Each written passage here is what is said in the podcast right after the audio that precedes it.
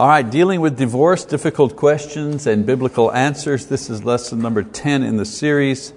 It's entitled Succeeding at Remarriage. Succeeding at Remarriage. So we have to admit that this is a, uh, this particular lesson is a sensitive subject. Could be difficult for some people for a variety of reasons. Some may disagree with me on various ideas and conclusions. The very title, Succeeding at Remarriage, some people would even take exception that uh, someone would actually be teaching a class on this uh, in the church. Uh, some may have to relive personal situations that were painful because there are many people in the church who are um, in uh, second, even third marriages. Uh, there may have been some who realize that they are wrong and have to make some adjustments to their thinking you know, based on some of the things that we've studied so far.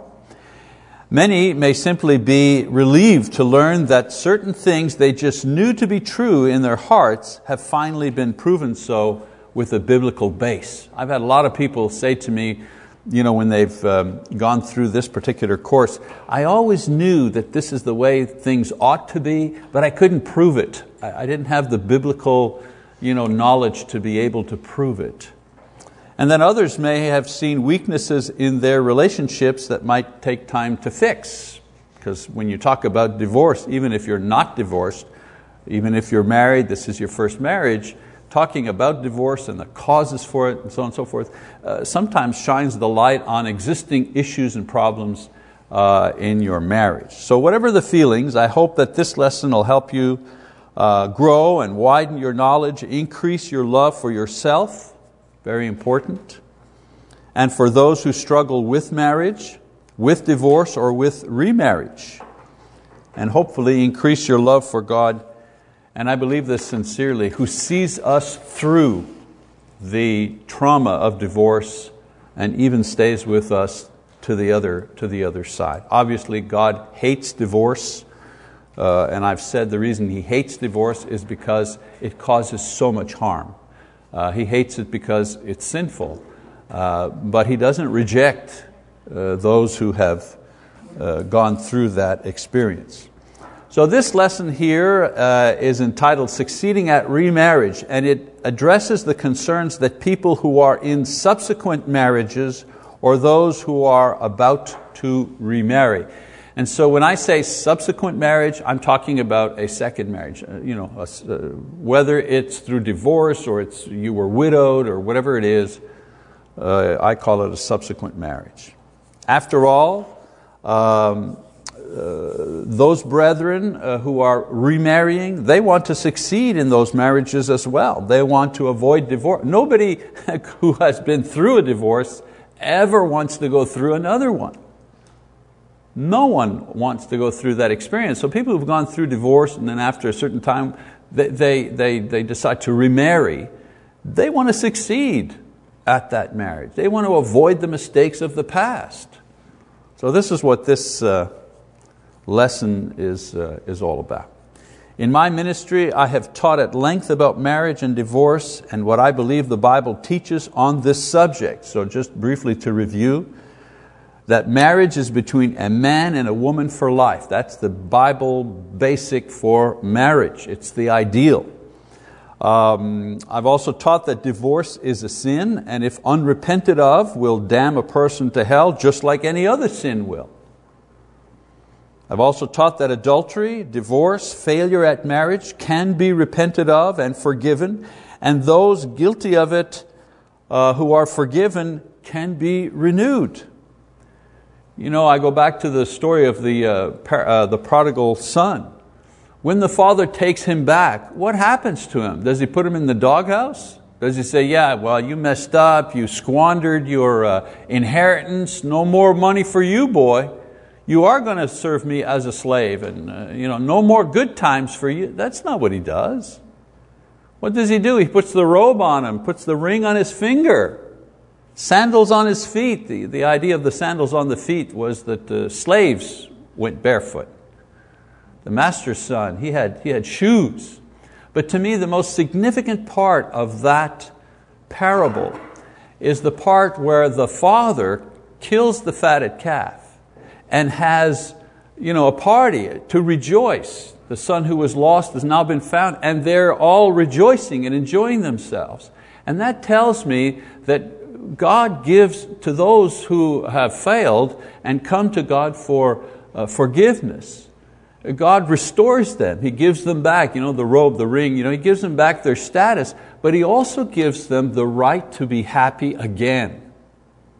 Just like the prodigal son had the, had the right to be at the party and to laugh and to enjoy and to, you know, to rejoice in his newfound relationship with his father.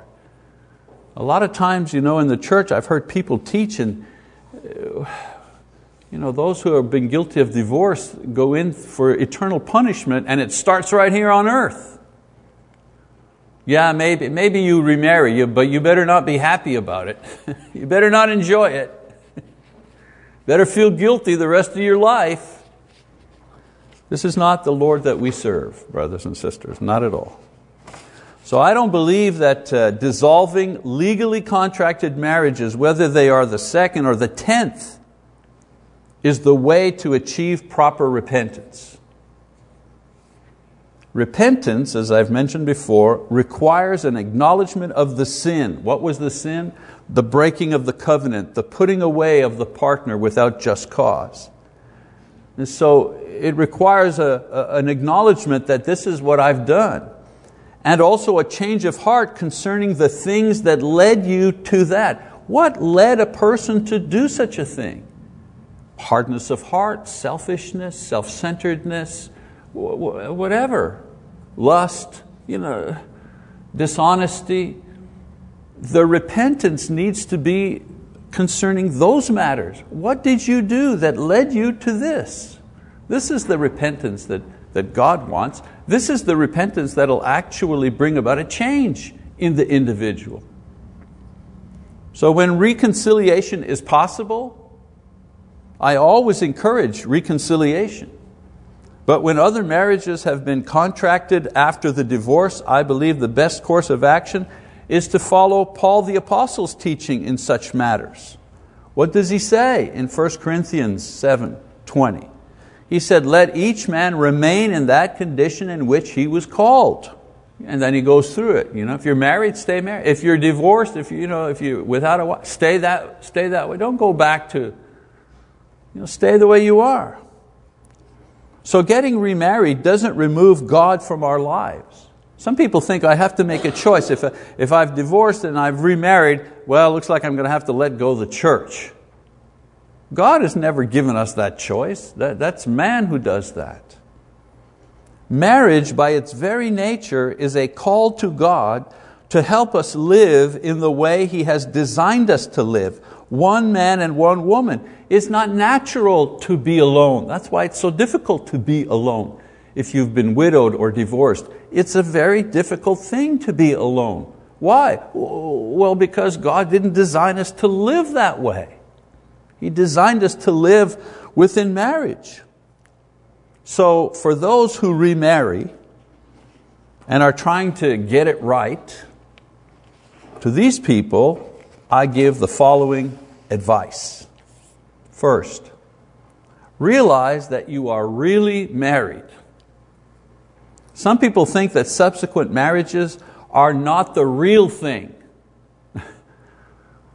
you know, they're not godly marriages. I've heard people say that. Well, you may be married you know, in society, but God doesn't think you're married. Oh, yeah? Where did you get that idea? Or they're not as good as the first marriage. Yeah, my first marriage, that was the good one that I screwed up. This marriage, you know, it's like a, it's like a consolation prize. Or God is displeased with you and He won't help you. No use praying to God. You messed up the first time, you're on your own this time. No siree, Bob.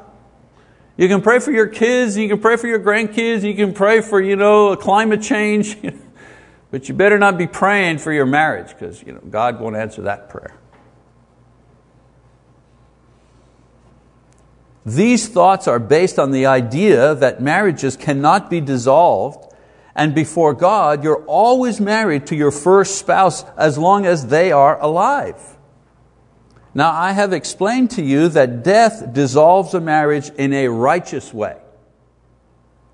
Romans chapter 7. And divorce dissolves a marriage in an unrighteous way. But either way, the marriage is dissolved. The Bible never calls subsequent marriages adultery. Never. Never refers to them in that sense. The indissolubility of marriage, as I mentioned before, is a Roman Catholic idea begun at the Council of Trent in 1545.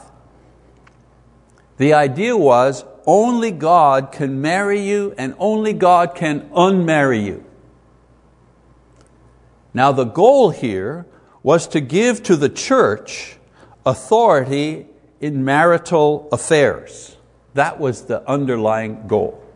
Making the church, the Catholic Church in this case, making the church, putting the church in control of marriage.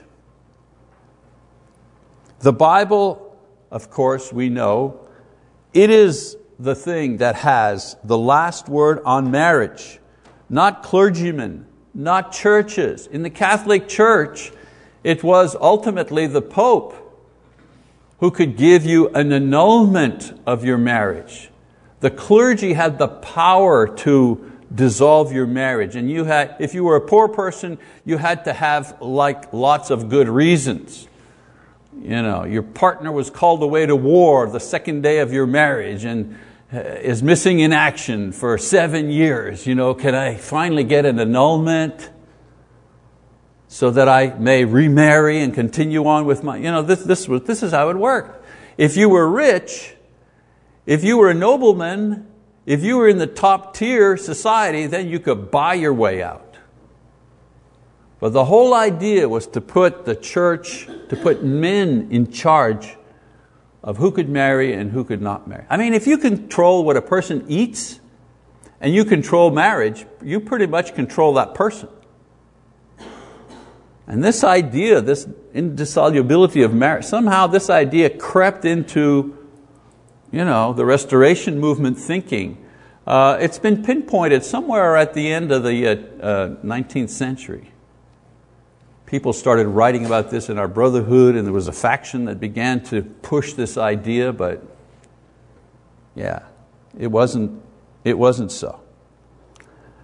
We need to understand that God will help us with our marriage if we ask Him. And society, and that includes our family, must respect what God respects and honors. Jesus tells us to forgive 70 times seven, right? Surely God can forgive one failed marriage and help a person get it right if they're willing the next time around. When you're legally married, you are bound by man and God to be faithful to your partner, to do your best, to succeed in remaining married until death do you part, because you are really married to this and only this one person, whether that's a first marriage or a second marriage. So that first one is equal to that second one. Why? If it's contracted legally, and especially if it's done so in faith. Because what are we actually trying to do when we remarry? We're trying to get right what we failed at. Has God ever been against an individual who is trying to do His will and asked Him for help to do so? Number two, understand that your marriage is perfect through the cross of Christ. If you were a non-Christian and divorced and then remarried, you would be legally married to the second person, but your soul would be charged with the sin of adultery because of your divorce. You know, when a person divorces without cause, the sin that they commit is called adultery. Okay? So even if you legally divorce and remarry 10 times, each time the sin of adultery would be charged to your soul. At death, the world would bury a much married person, but the world would hold nothing against you because everything you did was done legally. If you were married and divorced 10 times legally, no one could charge you with a crime or a misdemeanor because you did everything according to the law. But God would condemn you to hell because you could be guilty of adultery. Not because you remarried, because you divorced without cause 10 times. Now the person who becomes a Christian, even though he may be or she may be divorced and remarried, is forgiven for his adultery and thus made perfect in God's eyes. That's the good news, folks. Why do you think people are happy to hear the good news? The bad stuff I did that I can't fix, Jesus has fixed for me on the cross. That's good news. Great news. Where's the gospel? Okay, where, where is the good news of the gospel? If someone who comes to Christ uh, is told, oh, oh you, can't be ba- you, you can't be baptized. No, no, no. You, you've been married 25 years, your second marriage 25 years, you have children and grandchildren, too bad, so sad. You have to break that up and go back to the original way. You remember, we've talked about this. Now. Where's the good news there?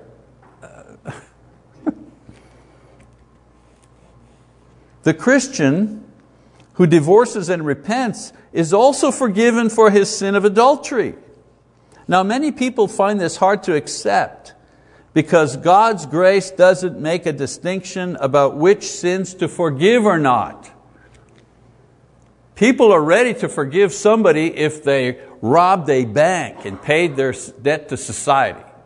Oh, oh, oh let's go further. They robbed the bank and pistol whipped the woman teller all right?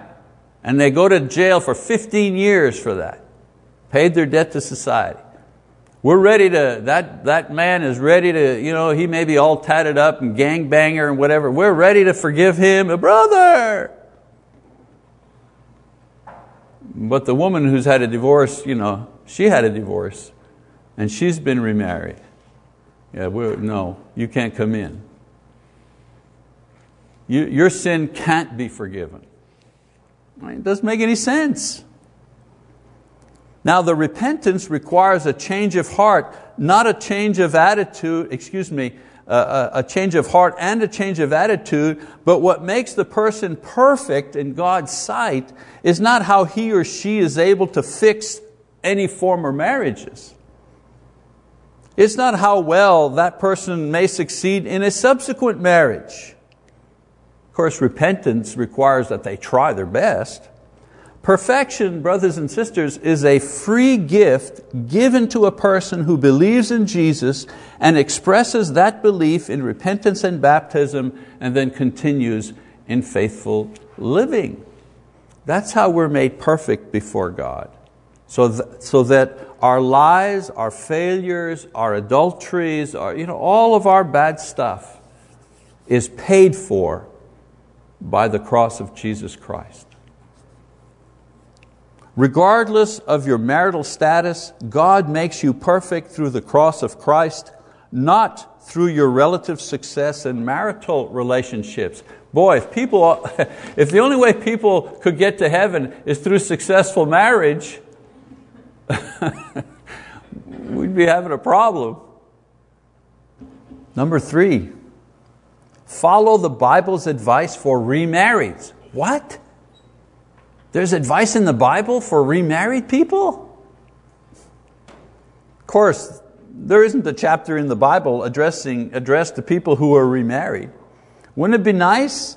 Then we could be sure that God loves us and includes us in His family. But there is a lot of advice for people who have failed and isn't that what divorce and remarriage is all about? It's about failure, trying again.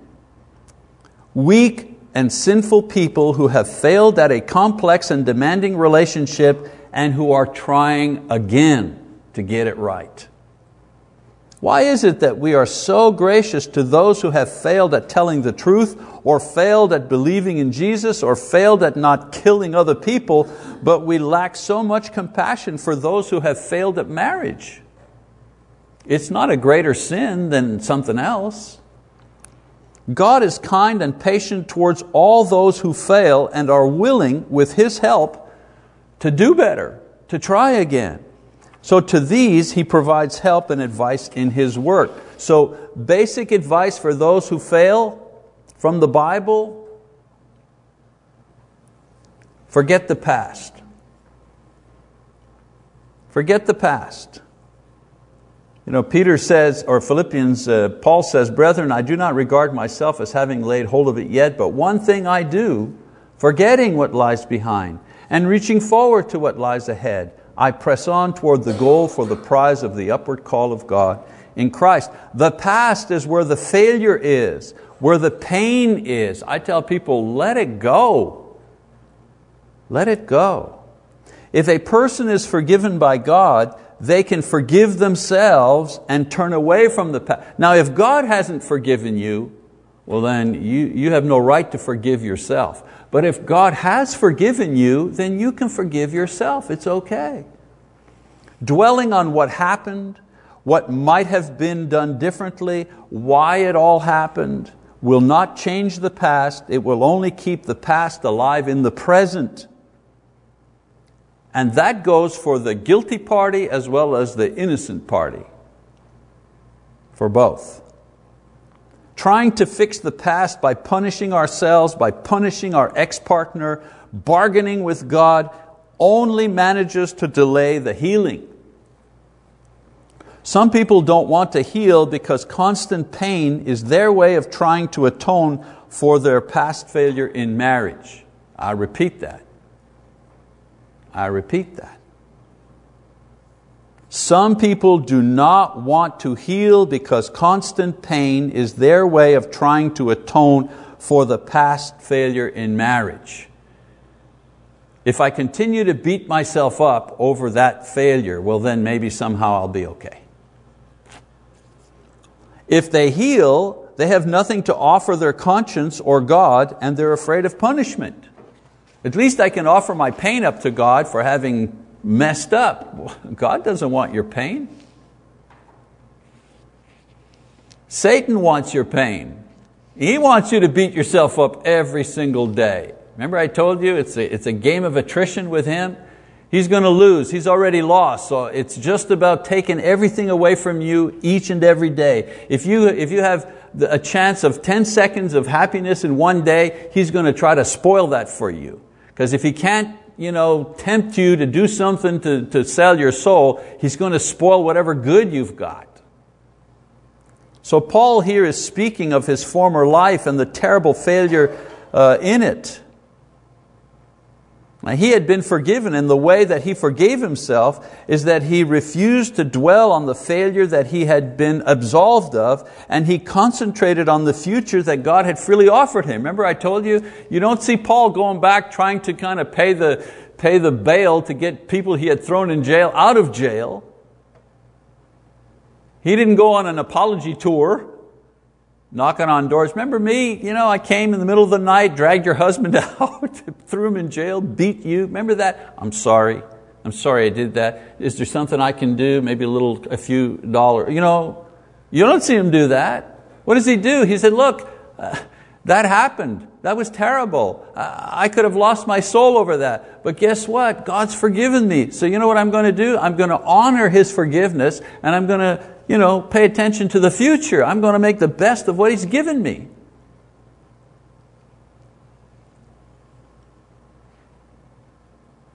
Forgetting the past is not only healthy, but it's the ongoing way that we express our faith to God. Forgetting the past says, I believe that you have forgiven me and I focus on you, Lord, and not my failure, whatever that failure is. Secondly, learn from the past. You know, forget the past. If you want to do something with it, learn. The past is there, the failure, whether it's our fault or somebody else's fault or a mixture of both, the past is there, it's history. There are many reminders of it. The key is not to whine about the past or dwell and mourn over it, but to use it by learning from it to help ourselves today. Repentance is a change of heart The past helps us understand where we uh, uh, were and what we need to do in order to repent. In the past, I used to be a, a, flirt. I used to kind of, you know, flirt all the time, and, you know, and, and that flirting got me into trouble, and then, uh, and then eventually led me to uh, cheat on my wife which led to divorce, which led to pain and suffering and the breakup of our family. And I've come to God to ask Him to forgive me for breaking the marriage, for all of that stuff that I did. And now time goes by and I'm, I'm remarried. Well, you know what? One of the things I'm not doing anymore, yeah, I'm not flirting anymore. I'm not drawing attention to myself anymore. I'm not saying little things to try to set up a little intimacy with other women or men or whatever, you know, which way it goes. I'm not going to do that anymore. That's repentance. And if I see a sign that perhaps I'm, I'm getting just a little too close to somebody or somebody's getting a little too close for me, I'm going to tell my wife and say, hey, you know, Susie at the office, you know, I kind of think she's cute and she's paying a whole lot of attention to me. Why don't you come to the, to the office party and let's uh, make sure that everybody knows that we're together. You're my wife, I'm your husband, there's no fooling around. You know, that's real time repentance. That's what God wants. Not for us to hide up in a cave somewhere and you know, whip ourselves. The past usually shows us that our failure was due to the fact that we did things our way. Repentance means that in the future we're going to do it God's way. Many second marriages fail because the people, guilty or innocent, enter into them with the same attitude that they had in the first marriage. Many fail because many issues remain unresolved and we end up beating up our second spouses for the things that our original spouse did. That's the flip side of it. I talked about the guilty person, the innocent person, quote, innocent person, you know, that lady whose husband you know, dumped her, the flirt guy, you know, she gets remarried. What does she do? Boy, she looks at his phone and she's checking his stuff and she's going to see who emailed him and she's calling the office 10 times a day and if a woman answers the phone at the office, who is that?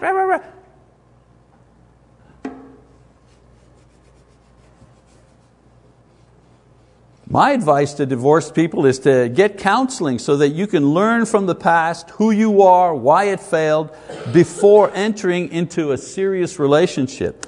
Getting married again doesn't solve problems from the first marriage. They need to be solved before getting married again because subsequent marriages, they bring a whole new set of problems.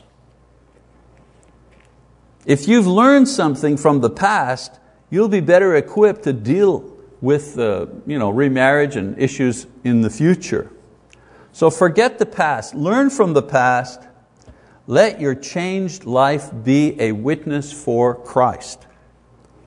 Paul the Apostle often began his sermons with the story of his own conversion, how a person who despised Christians grew to love the church so much that he was ready to die for it. Now there's a testimony for you.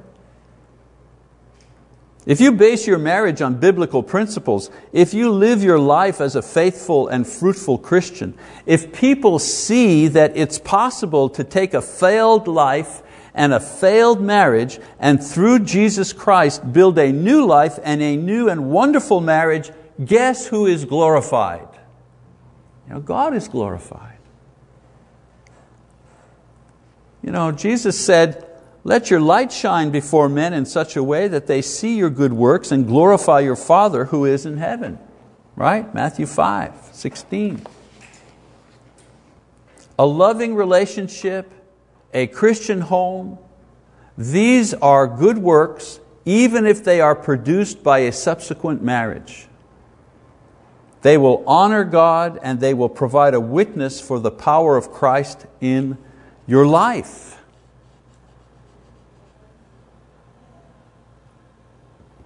So Jesus came to save, to build, to encourage, to equip, not to judge, not to punish, not to criticize.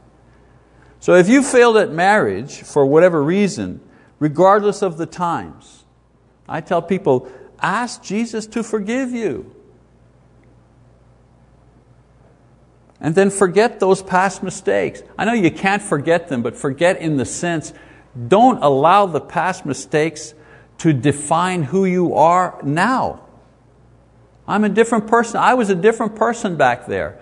There are things I didn't know. There were, there were mistakes that I made. There were influences on me that I didn't know how to handle. But now, now I know. Now I've learned. Now I've changed. I'm not that person anymore. Do not judge me by that. Because God does not judge me by that. The moment He forgives me, the cross of Jesus covers all of that. That's dead and gone. And if it's, listen, if it's dead and gone to God, then it's got to be dead and gone to you too. And then let the Lord teach you how to succeed. we have this idea that God is there ready to punish us for any mistake or any failure in marriage. We don't realize God wants us to succeed at marriage. He designed us for marriage. He equipped us within marriage to experience the highest level of joy and pleasure and assurance possible for a human being. Why would He want us to fail at that? Why would He deny us the opportunity to try again to get that right? And then offer your new success to Him as a sacrifice of thanksgiving and praise. You know, God is interested in renewal and rebirth and regeneration. And this is true in marriage as well as every other area in our, in our lives. But it is true especially in marriage because it's the thing that everybody in the world sees. They don't see you know, your secret thoughts and all that business, but everybody kind of sees your marriage. What a way to honor God, to succeed at your present marriage if it's your first, or to succeed at your subsequent marriage. As long as God gets the honor, that, that's, that's what's important. Okay, so uh, obviously that's not all there is to say about people who attempt or are in uh, second or subsequent marriages, but it's a beginning anyways. Uh, remember that God is for you. God wants you to succeed. Don't, don't ever forget that. Okay. So we're going to stop here and continue on in our series uh, next time we meet. Thank you very much for your attention.